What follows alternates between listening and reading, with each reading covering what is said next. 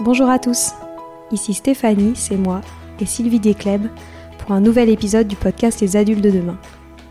Les adultes de demain, c'est un échange autour de l'éducation et la parentalité pour éduquer autrement. C'est aussi un livre qui s'intitule Offrir le meilleur aux enfants aux éditions Atier. Vous trouverez le lien sur notre compte Instagram et sur notre site internet lesadultesdedemain.com.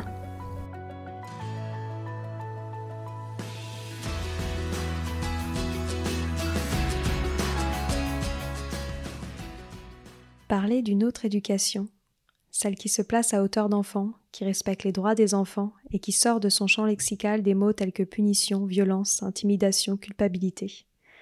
C'est exactement ce qui se passe en Suède, et Marion est venue nous en parler avec grande justesse dans l'épisode du jour. En tant que grande admiratrice de la Suède et de son modèle éducatif, Marion a publié un livre aux éditions Marabout, Une enfance en or, qui explique comment la Suède est devenue le pays exemplaire en termes d'éducation sans violence. C'est un épisode qui m'a particulièrement touchée. Je suis certaine que ce sera le cas pour vous aussi. À très vite. Hello Marion. Salut Stéphanie. Je suis super heureuse de t'avoir avec nous euh, dans le cadre de la sortie de ton livre Une enfance en or, en référence à tes travaux de recherche en Suède, où tu as été percé les secrets de l'éducation euh, suédoise sans violence et surtout engagé envers la défense euh, des droits de l'enfant. Donc évidemment, nous, ça nous parle beaucoup. Tout d'abord, je voulais te remercier pour ce travail formidable parce qu'il est vrai qu'on prend souvent les pays scandinaves en exemple en termes d'éducation, mais sans comprendre exactement ce qui s'y passe euh, concrètement. Et je trouve que ton travail à, travers ce livre est brillant. Donc euh, bravo et merci euh, pour ça. Et, et j'aimerais ainsi que tu nous expliques comment tu t'es passionné pour la Suède.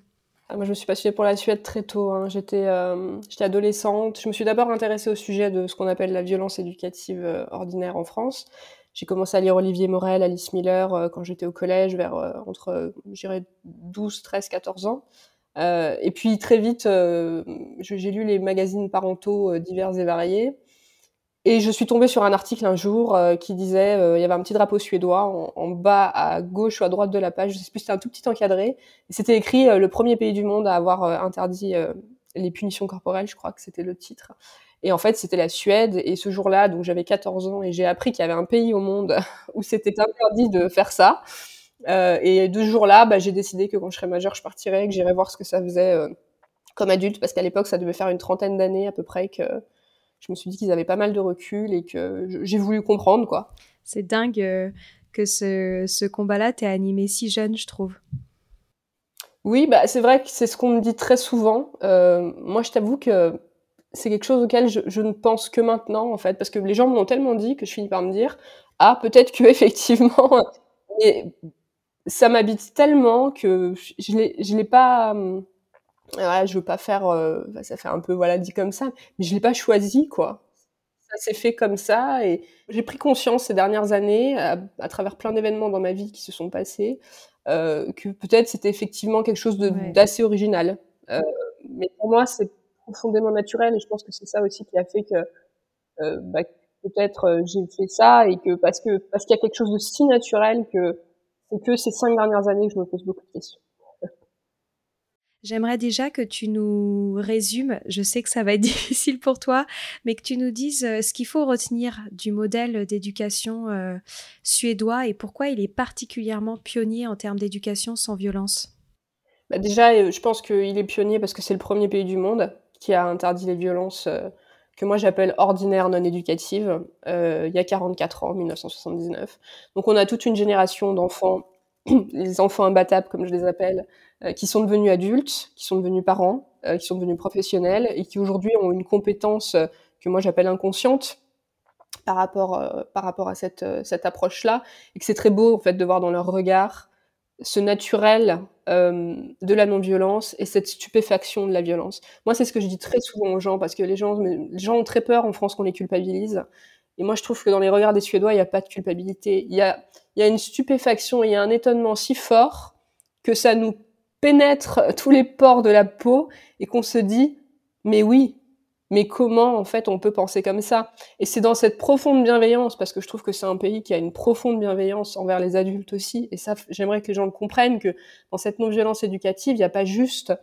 Euh, il n'y a pas juste voilà le, poids qu'on va mettre sur les parents, il n'y a pas il y, a, quelque chose de profondément libérateur pour les enfants, c'est le but, mais il y a quelque chose de quelque part profondément libérateur pour les parents aussi. Je pense qu'en France, nous sommes dans un système assez sclérosé et, ça me fait énormément de peine et en même temps une très grande stupéfaction aussi parce qu'à force je l'ai aussi. Quand je suis rentrée en France là il y a, il y a quelques semaines à peine, euh, j'ai un peu découvert. Alors j'avais suivi à distance un peu ce qui se passait, mais moi la tête dans mon livre, euh, j'avais suivi, mais j'étais plus quand même dans mon livre. Et j'ai vu en fait, et je suis allée voir des émissions de ce qui se disait en France en ce moment.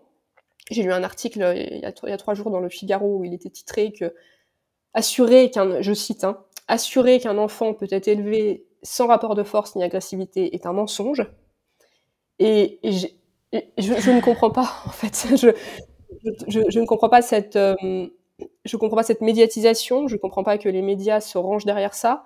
En même temps, si je le comprends, parce que bien sûr j'ai toutes ces racines là françaises qui font que je comprends. Mais ma partie suédoise en moi ne le comprend pas. Et j'ai beaucoup de peine en fait pour les parents qu'on les laisse qu'on les laisse croire et qu'on les laisse penser que que que c'est la bonne voie. Pourquoi c'est pas la bonne voie? Et pourquoi c'est pas la bonne voie? Parce qu'on a euh, euh, déjà depuis les années, euh, voilà, depuis 1990, on a ratifié la Convention des, enfants, la Convention des droits de l'enfant que, que les Suédois mettent en, en, termes courts comme Convention des enfants, donc je, je le fais aussi.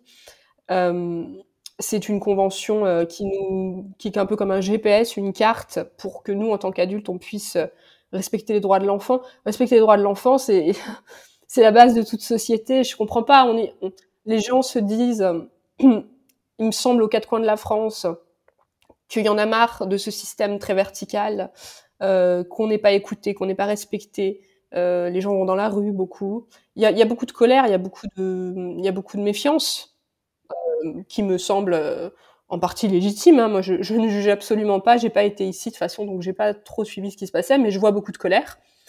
Et à côté de ça, on voudrait nous faire croire qu'il faut donc entretenir cette colère et cette méfiance et cette verticalité avec les enfants. Mais non, si vous voulez moins de verticalité dans la société, euh, si vous voulez du dialogue et de la confiance, et on en veut tous, je pense, je suppose, en tout cas en très grande majorité, bah, ce dialogue et cette confiance, elle commence dès l'enfance.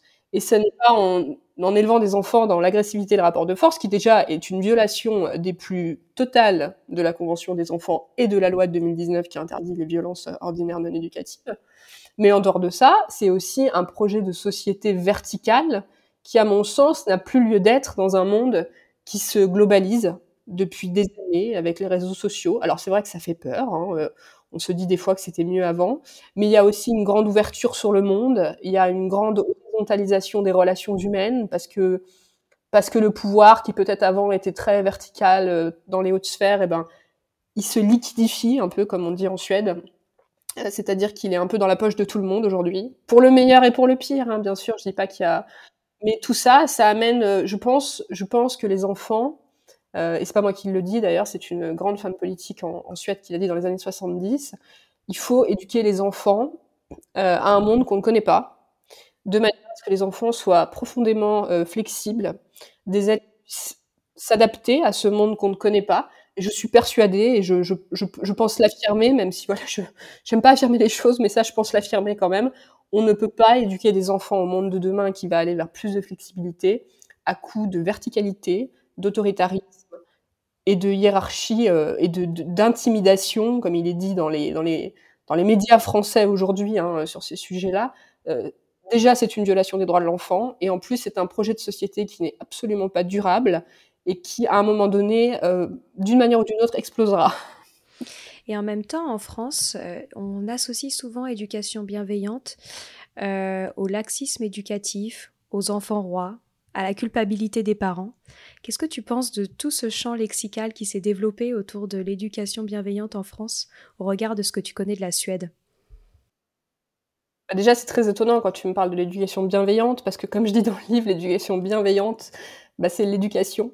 C'est l'éducation telle que les droits de l'enfant euh, l'exigent. C'est l'éducation telle que la loi, maintenant, depuis 2019, euh, l'exige aussi. L'éducation bienveillante, c'est l'éducation. Appelons l'éducation violente l'éducation violente, si on veut lui mettre un adjectif derrière, puisque du coup, c'est une, c'est une hors norme.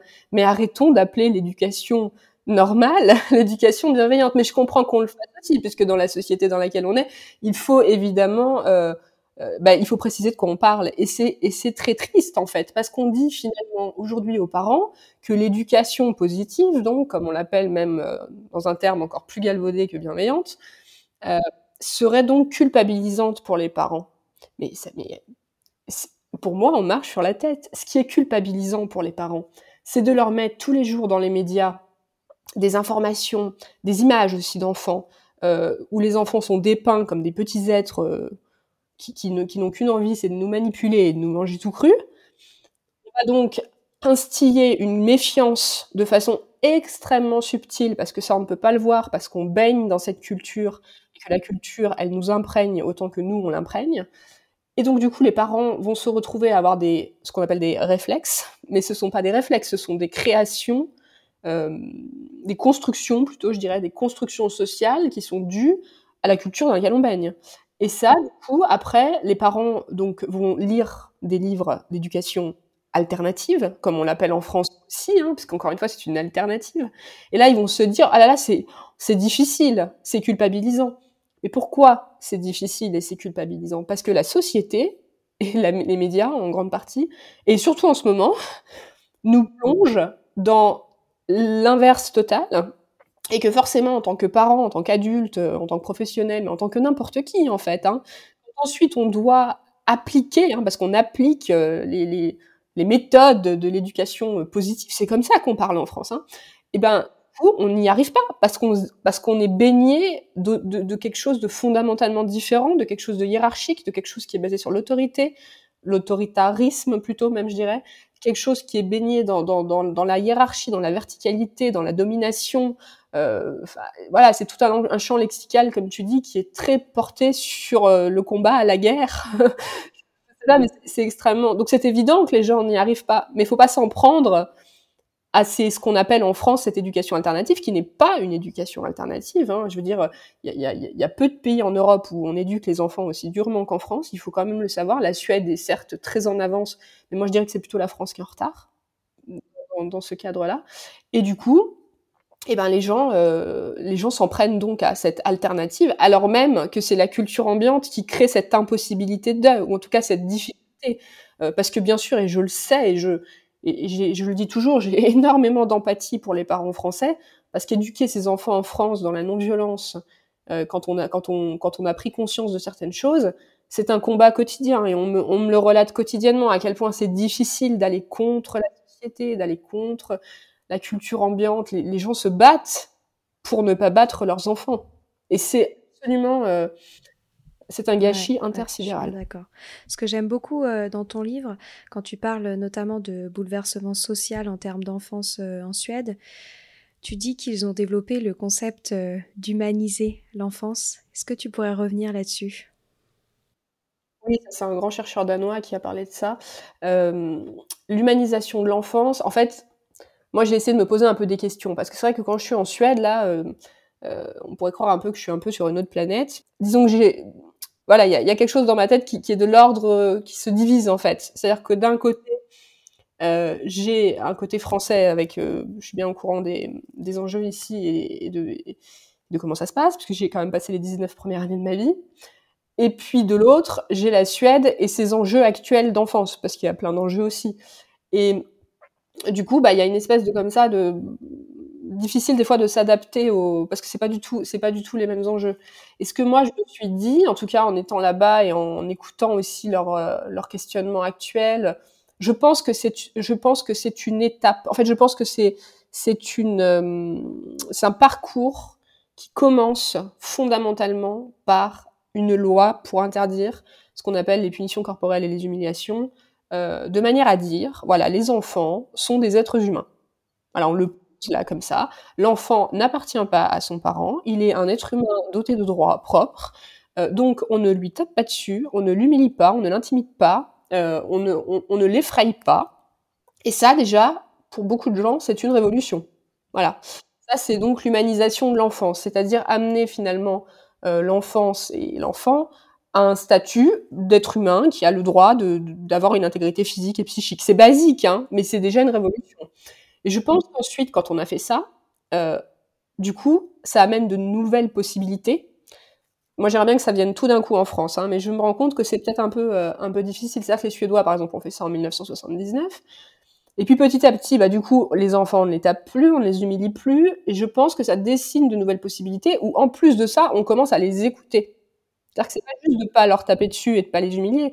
C'est aussi, ah, ça alors, l'enfant est un être humain. Peut-être des choses à nous dire. je pense que ça se fait par étapes. Et donc, du coup, on commence à écouter les enfants. Et dans cette écoute des enfants, on se rend compte que ça alors, ils ont tellement de choses à nous dire et à nous apprendre. Donc du coup, bah, ça met aussi, voilà, là où finalement la loi amène l'enfant, et, je pense qu'il faut l'amener forcément pour passer cette loi, c'est de dire aux gens, euh, l'enfant a besoin de protection, parce que l'enfant est vulnérable, donc euh, il a besoin de protection. On voit les chiffres de maltraitance de, des enfants en France. L'enfant a besoin de protection, concrètement. Mais ensuite, l'enfant n'a pas besoin que de protection. L'enfant est aussi un être qui n'est pas qu'un objet de protection, il a un sujet de droit et de participation. C'est-à-dire qu'il est vulnérable, mais il n'est pas que vulnérable, parce que s'il est que vulnérable, alors pourquoi l'écouter? Stupide finalement.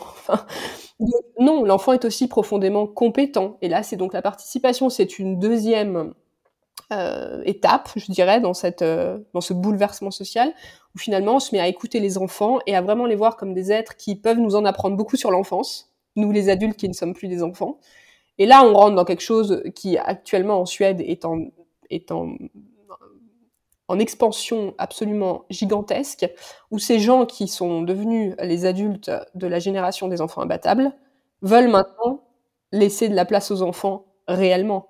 Euh, donc, donc, ça change vraiment les choses. Et je pense que c'est par étapes. Et en même temps, j'ai très envie qu'en France, on y aille plus vite parce qu'on a un joli modèle qui peut nous montrer euh, comment y aller plus vite. Tu auras un exemple de ce que tu viens de dire justement sur euh, la réelle place donnée aux enfants en Suède? Bah, Par exemple, euh, oui, enfin, dans le livre, je parle de quoi? Je parle de, je parle de la pièce, je parle de cette pièce de, la pièce de théâtre, par exemple. Euh, c'était une pièce de théâtre pour les, pour les 3-5 ans qui s'appelle Parce que c'est comme ça. Euh, et en fait, cette pièce de théâtre a été... Euh, bon, ils sont allés un peu à l'étranger aussi pour la faire, mais ils l'ont fait aussi en Suède. Et il y a des enfants dans des préécoles avec leurs enseignants qui sont allés la voir. J'ai des amis aussi qui ont des enfants qui l'ont vue. Euh, moi, je l'ai étudiée pendant mes études, cette, cette pièce de théâtre. Et en fait, c'est une pièce de théâtre qui a été faite donc par des adultes, forcément. Ça, c'est le principe de la culture. Hein. C'est toujours les adultes qui la font, même si elle est pour les enfants. Et du coup, eh ben, ces adultes ont voulu pour faire une pièce de théâtre adaptée à ses enfants, ils sont allés voir des enfants de 3 à 5 ans. Ils leur ont dit, voilà, bonjour, on veut faire une pièce de théâtre sur, euh, sur ce qu'on appelle euh, l'enfantisme, qui est donc la discrimination envers les enfants. Euh, et est-ce que, du coup, vous pourriez un peu nous donner vos avis parce qu'on veut faire quelque chose qui vous ressemble, quoi? Et ils ont dit aux enfants, ce qu'on dit d'ailleurs beaucoup aux enfants maintenant en Suède, et ce qu'on dit beaucoup dans la recherche sur l'enfance, ils ont dit aux enfants, vous êtes nos experts. Parce que les experts de l'enfance, comme le dit Brice, une très grande organisation si ce n'est la plus grande organisation en termes de droits des enfants en Suède, euh, les experts en termes d'enfance, ce sont les enfants. La Suède est un pays un peu différent de la, France, enfin un peu, beaucoup différent, beaucoup de, mais en termes de système, parce que en fait, la, la, France est un système moniste, ce qui veut dire que la Convention des enfants, quand elle a été ratifiée en 1990, elle s'est automatiquement incorporée dans notre loi nationale. Ce qui fait que depuis 1990, la Convention des enfants est une loi en France. Ce qui fait que depuis 1990, il est interdit de taper un enfant ou de l'enfermer dans sa chambre. Mais ça, on ne le sait pas. Par exemple. Mais en Suède, qui est un pays dualiste, la Convention n'avait pas valeur de loi. C'est-à-dire qu'elle était ratifiée, elle avait un certain statut, mais pour l'incorporer dans la loi, il a fallu en faire une loi. Et c'est ce qu'ils ont fait en 2020. Enfin, le projet date de 2014. Et donc du coup, euh, ils ont pris très à cœur de, faire de la Convention des enfants une loi, mais avec toute la compétence qu'ils ont acquis ces dernières années, ils regardent vraiment la Convention des enfants avec un sérieux que je ne pense qu'en France, euh, avec un autre filtre, et ils ont vraiment l'intention de l'appliquer, cette Convention des enfants. Ils ont des possibles que nous n'avons pas, car nous sommes des anciens enfants, euh, je pense, en tout cas, moi c'est comme ça que je l'analyse, hein, euh, qui pour beaucoup ont été tapés, pour la plupart liés, en tout cas je pense tous punis, et je pense que ça, euh, ça nous, empêche un accès à un filtre que les Suédois ont aujourd'hui. C'est certain. Mais alors, comment on fait euh, pour, euh, pour arriver à, vers ce, ce modèle-là suédois? Parce que ce dont j'ai l'impression, et c'est pour ça que je te pose la question, hein, même si c'est C'est des sujets que j'essaye de beaucoup traiter à, travers mon podcast, mais je sais que pour euh, beaucoup d'adultes, il est, il est, difficile d'imaginer une, euh, éducation euh, sans punition et sans autorité. Comment est-ce qu'ils font en Suède, concrètement? Donc je pense que la première étape, c'était de voter cette loi en 2019. C'est fait, enfin, on s'est battu pour. C'est une première étape. J'ai beaucoup réfléchi à ces questions, comment on fait. Moi, je suis quelqu'un qui suis relativement... je ne suis pas friande des méthodes, des choses comme ça. J'ai beaucoup de mal avec cet aspect alternatif en France. Parce que moi, je ne l'ai pas vécu comme ça en Suède. Donc forcément, j'ai été baignée dans autre chose et c'est ça, c'est plutôt ça que je vois, c'est plutôt cet aspect-là que je vois un profond respect aussi pour, pour euh, les gens qui essayent en France parce que les, la structure sociale n'est pas la même, quoi, et que s'accrocher en France. Hein, pour, euh, je pense, en tout cas, c'est ce que j'essaie d'amener dans le livre, euh, après avoir beaucoup réfléchi. je pense qu'il est important de prendre conscience des normes. Je pense qu'en ce que j'appelle la commode de la culture dans le livre, c'est-à-dire qu'on a euh, une commode toute blanche, comme je dis en France. Et quand on ouvre les tiroirs, il y a plein de tiroirs dans cette commode. Et chaque tiroir, à l'intérieur, il y a une couleur. Et en fonction de la couleur, c'est un domaine de la société. Et depuis quelques années, dans, ce, dans, dans, cette commode blanche, il y a un nouveau tiroir qui a un fond de couleur rouge. Euh, et c'est ce qu'on appelle donc l'éducation euh, bienveillante, alternative, ce genre de choses. Et donc du coup, bah, les gens vont trifouiller dans le tiroir euh, pour, euh, pour essayer d'éduquer leurs enfants sans violence. Voilà, donc si on ferme la commode, euh, elle est blanche. Euh, ce que je dis en fait, c'est en Suède, il n'y a pas de tiroir rouge dans la commode. Finalement, pourquoi? Bah, Parce que c'est toute la commode qui est rouge. Euh, en fait, cette métaphore, c'est pour dire que toute, toute, tout domaine de la société existe, puisque si on ouvre la commode rouge, chaque tiroir a sa couleur propre, qui voilà. Donc c'est pareil qu'en France, on a tous les tiroirs ont leur petite, euh, leur petite couleur et c'est une grande explosion de couleurs si on les ouvre tous à la fois, donc une grande richesse culturelle, mais la commode est rouge. Et le rouge, c'est ce que j'appelle la couleur de la hauteur d'enfant, où en fait, dans tous les domaines de la société, que ça soit euh, les médias, que ça soit la culture, euh, mais partout finalement, euh, cette non-violence et cette bienveillance et cette hauteur d'enfant, je trouve que c'est un terme qui, c'est un terme suédois que j'ai traduit, mais moi qui me paraît en plein dans le mille, et ben, je, du coup, les gens trouvent ça profondément normal, en fait. Et je pense qu'il est là le problème en France, en tout cas, c'est, je pense, une grande partie du problème, c'est que nous sommes sur une alternative. Et une alternative, ça veut forcément dire qu'on doit se détacher de la norme, donc c'est un exercice difficile, comme on disait tout à l'heure. Euh, donc c'est quelque chose qui, qui, nous apparaît comme un combat, euh, pour beaucoup de gens qui va apparaître comme farfelu, parce que l'aide sociale que nous sommes en tant qu'être humain, euh, on aime bien être dans la norme, parce que du coup on a la base de, de la société, tout ça c'est important pour les aides sociaux que nous sommes. Donc je pense qu'il faut prendre conscience de ça, je pense qu'il faut prendre conscience, ah d'accord, en fait c'est la culture qui me rend violent, ou en tout cas autoritariste. Mais je ne le suis pas finalement, c'est la culture qui me rend comme ça. Et si on prend conscience de ça, on devient donc ce que j'appelle dans le livre, c'est moi qui l'appelle comme ça, hein, c'est euh, Noël Burr, je crois, qui a fait cette, euh, cet escalier des compétences. On devient donc compétent conscient, c'est-à-dire qu'on se dit, ok, donc euh, ma façon de faire ne fonctionne pas, il faut que je la change, je prends conscience de. donc je vais trifouiller là dans le tiroir rouge pour trouver autre chose, autre chose, autrement, comme on dit en France. Encore une fois, c'est un, un à côté. Finalement, en faisant ça, oui, vous allez perdre un peu de naturel, forcément, puisque c'est une compétence consciente à l'inverse de la Suède qui atteint une compétence inconsciente. Et la compétence inconsciente, c'est quand on est profondément bienveillant avec les enfants, qu'on les respecte, les violente pas, mais qu'on ne le sait pas. Et ça, les Suédois excellent. Hein.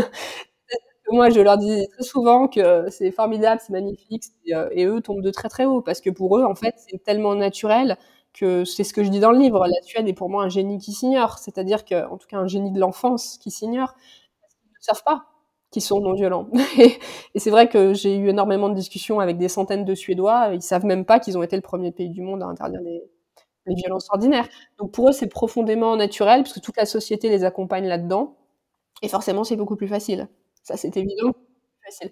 Mais je pense que la première étape en France est de prendre conscience de ces normes sociales qui nous, qui nous ficellent dans une violence on ne veut pas. Et ça me rappelle euh, cette anecdote euh, que tu racontes dans le livre sur les enfants rois euh, et la Suède, sur le fait que c'est un concept qu'ils ne comprennent même pas. Peut-être que tu pourrais revenir là-dessus.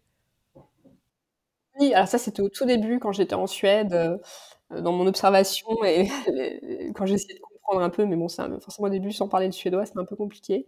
Euh, mais euh, une fois, donc j'amenais les enfants, j'étais fille au père, j'amenais les enfants à l'école. Souvent, j'essayais un peu, voilà, de, de, gratter un peu de temps pour, pour discuter avec les enseignants, parce que je, trouvais ça passionnant, même si je, je comprenais pas grand-chose. Et j'ai demandé, en fait, à l'enseignante euh, ce qu'il en était des enfants rois en Suède, puisque c'est un, un, terme quand même très commun en France. Et, euh, et en fait, euh, voilà, au début, je me suis dit, parce que je parle pas très bien suédois ou quoi, mais en fait, elle a pas compris ce que je lui ai demandé. C'est-à-dire qu'elle m'a dit, je sais pas ce que c'est, quoi. Alors, j'ai dit, bah si, quand même, enfin, parce que moi, je pensais qu'elle se, voilà, enfin, sur, le coup, j'ai mis ça plus sur le, le, suédois pas très, pas très bon, quoi. Euh, et en fait, elle a réfléchi, elle a réfléchi, puis elle m'a dit, mais, euh, elle m'a dit, ah, mais oui, oui, oui, bien sûr, euh, parce que Victoria, qui est la, euh, la princesse de, de Suède, euh, elle était enceinte. Et elle m'a dit, bah oui, elle va accoucher d'un enfant, c'est ce que tu appelles un enfant roi. Et, en fait, j'ai, j'ai cru qu'elle se, bah, j'ai payé ma tête, quoi.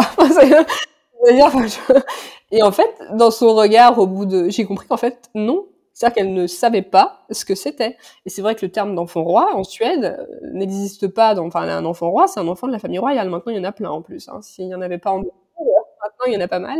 Donc euh, les enfants rois, quand on entend parler des enfants rois en Suède, ce sont les petits euh, blondinets de la famille royale. Euh, et c'est vrai qu'il y a plein de mots comme ça en suédois qu'on n'utilise pas. On, on, peut pas traduire le mot caprice, par exemple. Il se traduit pas. On peut pas traduire. J'en mets plein dans le livre aussi, mais tout plein d'expressions très très.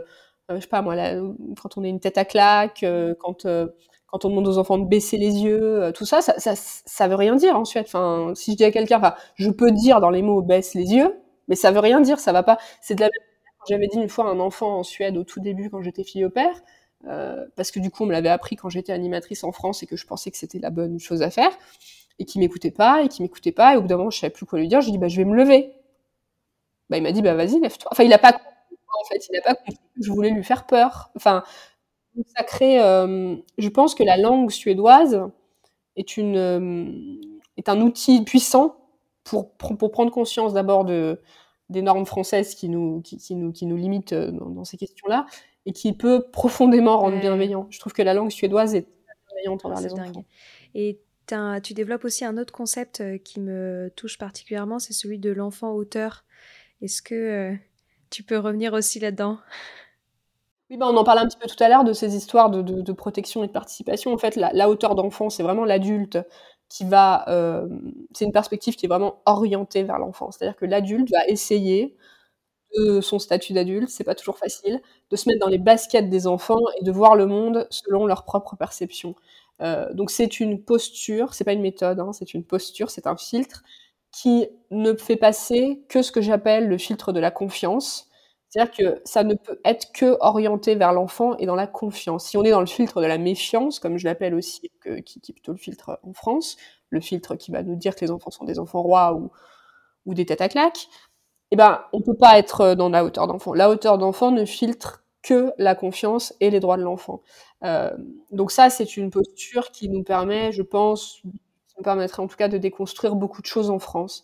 Mais ensuite, voilà, les Suédois sont, très drôles. Ils se sont dit finalement, ah, donc nous avons la perspective des enfants euh, depuis celle des adultes, mais ça n'est jamais que la perspective des adultes. Parce que les adultes ne sont plus des enfants et ne le seront jamais. Donc, il faut qu'on qu demande aux enfants ce que eux en pensent. Et là, c'est l'enfant auteur, c'est-à-dire que l'enfant auteur, c'est le propre enfant qui va donner sa, vision des choses, sa perception du monde, tel qu'il la vit euh, comme un enfant des années 20. On ne le vivra jamais, on ne sera jamais des enfants dans les années 20.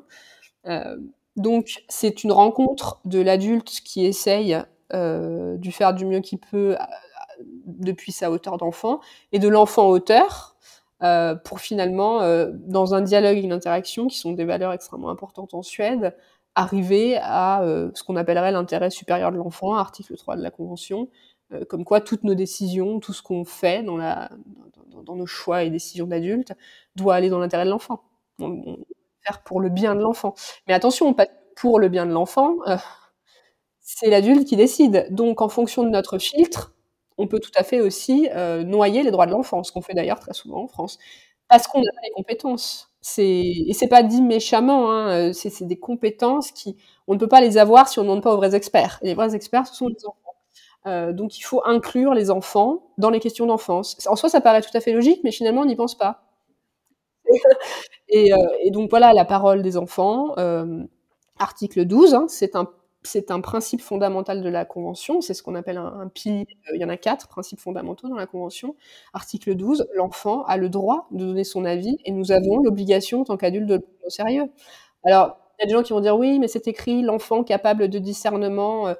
Euh, oui, c'est vrai, donc les gens vont dire que l'enfant n'est pas capable de discernement, mais le comité des droits de l'enfant, il a bien fait un commentaire, une observation générale pour dire c'est pas euh, ça ne doit pas être utilisé comme un principe pour exclure la parole de l'enfant. Au contraire, même très très très jeunes enfants, ils l'écrivent très bien à travers la peinture, à travers les mimiques, à travers euh, des, moyens de jeunes enfants s'expriment pour, pour dire leurs préférences, leurs envies, et on doit les écouter. C'est pas une en fait. et, je pense que ça, en France, on ne le sait pas. Qui, qui connaît la Convention des enfants Finalement, peu de gens c'est certain. On arrive malheureusement euh, déjà à la fin. J'aurais encore mille questions à te poser, mais je vais devoir me retenir. J'aimerais qu'on termine sur euh, cette très belle phrase de conclusion de ton livre où tu dis à force de les empoigner, de ne pas leur faire confiance, on les abîme, on s'abîme aussi, car il y a tant de choses qu'on se punit de voir, de sentir, de concevoir. Est-ce que tu pourrais commenter cette euh, magnifique citation? Merci. Euh, bah oui, je, pense, c'est ce que je disais au début, quoi. Je, je pense que en limitant les enfants, on, se limite aussi. C'est, ça ne veut pas dire qu'il faut pas leur donner des repères. Ça ne veut pas dire qu'on n'est pas une figure euh, à la fois protectrice et puis un peu le chef de meute, hein, comme, euh, comme un des livres de Yesperieux a été traduit en français avec cette jolie appellation.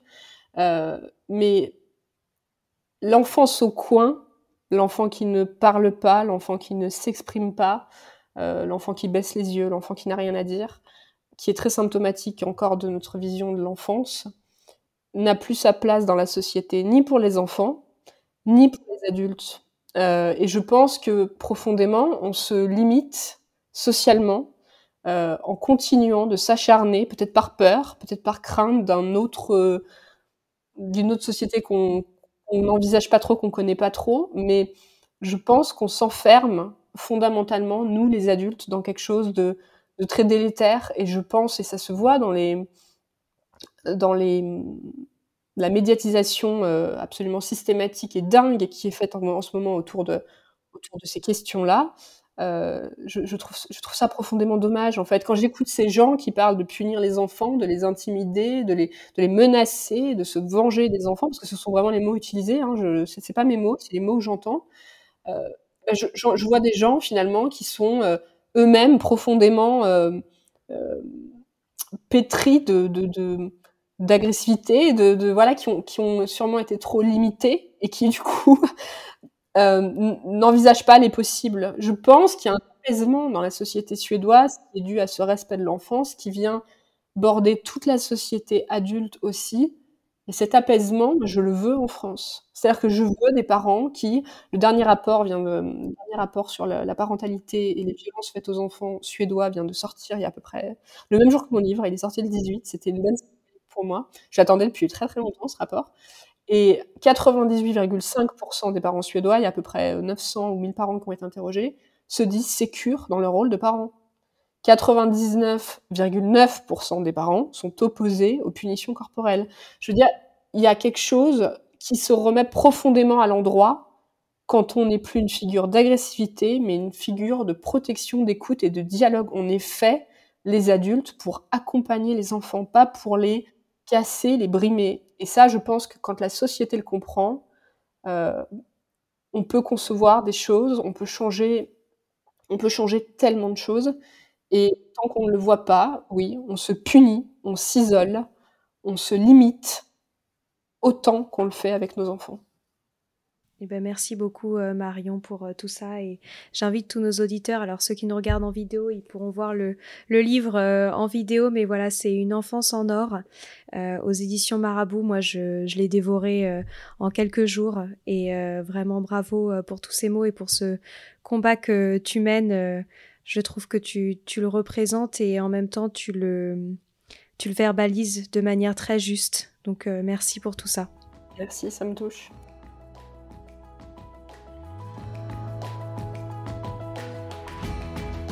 Voilà, c'est fini pour aujourd'hui. On espère que cet épisode vous a plu. Avant de se quitter, on a quand même besoin de vous. Si après avoir écouté cet exposé, vous ressortez avec plein d'idées pour apporter le meilleur aux enfants, n'oubliez pas de nous laisser 5 étoiles et un petit commentaire sur Apple Podcast, sur iTunes ou toute autre plateforme d'écoute de podcast. Cela nous aidera à mieux ressortir et surtout à nous motiver pour continuer cette aventure ensemble. Si vous avez des suggestions, des idées de thèmes, des questions à poser, n'hésitez pas à nous contacter sur les réseaux sociaux, Instagram ou LinkedIn, en tapant Les adultes de demain. Nous serions ravis d'échanger avec vous. Si vous souhaitez en savoir davantage sur Sylvie, je vous invite vraiment à aller voir son blog sylvidesclep.com ou à la suivre sur Instagram en allant sur son profil sylvidesc, D-E-S-C, Montessori.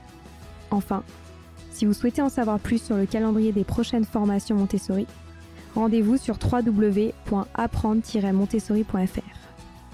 On a hâte de vous retrouver vite et à très bientôt sur les adultes de demain.